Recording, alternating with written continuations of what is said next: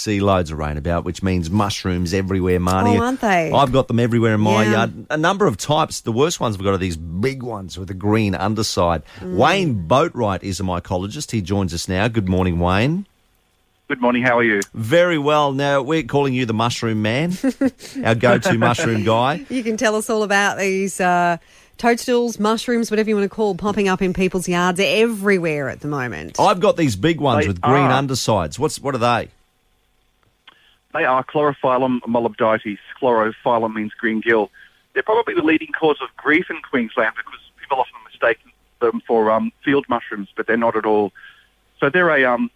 So what's happening is the fungal kingdom is flowering right now, just like a, a garden full of plants would flower in spring. It's autumn. The rains come and the fungi are flowering.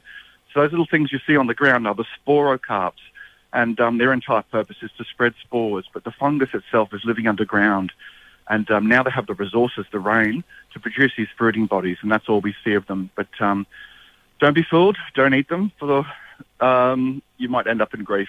Um, Right. What you might notice with those fungi too is that they'll often form a fairy ring, and inside the ring it's green. Mm. So those fungi are living in symbiosis with the grass, and the grass produce their food through through photosynthesis, and the, the fungi kind of sit on the roots of the grass, and they, they grow out into a circle. And on the edge of the circle, you'll see the, the fruiting bodies pop up.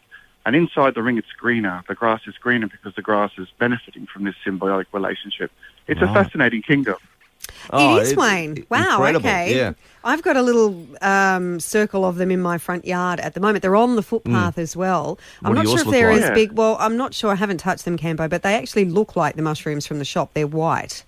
Um, They do, and that's the common mistake that people make is um, these green gills. They'll they look a bit like a big cappuccino on top, but Yeah. if you turn them over, yes. they're, they're kind of a pale or greeny colour, and um, people you, you don't eat them. Um, Right. No.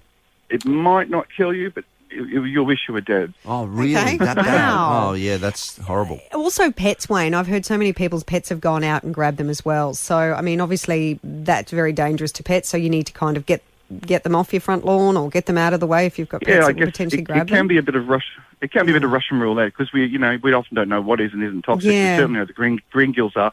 Um, I just, you know, kick them away. You're not going to get rid of the the fungus itself, the mycelium underground, not without significant earthworks to move the mycelium out of the way. But as and when the fruiting bodies appear, appear you can just kick them over or squish them into the ground or put them into uh, into the garden elsewhere. And um, they're actually a good sign of, of soil health, but uh, the fruiting bodies themselves can be toxic. Yes. Okay. So Okay. you need to be careful I've got with young I've got some littler ones uh, around the big ones, which are like a, a brown colour. Do you know what ones Yeah, they it's would not, be? It, it's not unusual for several different species to produce Mm. fruiting bodies on the same log or on, in the same area. Yeah. And um, we're seeing a lot of what I would call Bolbitius coming up at the moment. Um, but if you're curious, hop on one of the Facebook pages and post your finds. We always love to see what pe- what's occurring in Mm. people's backyard. Sometimes it's very common, and people are blown away because it's the first time they've seen, you know, this yellow pot plant fungus or these green gills.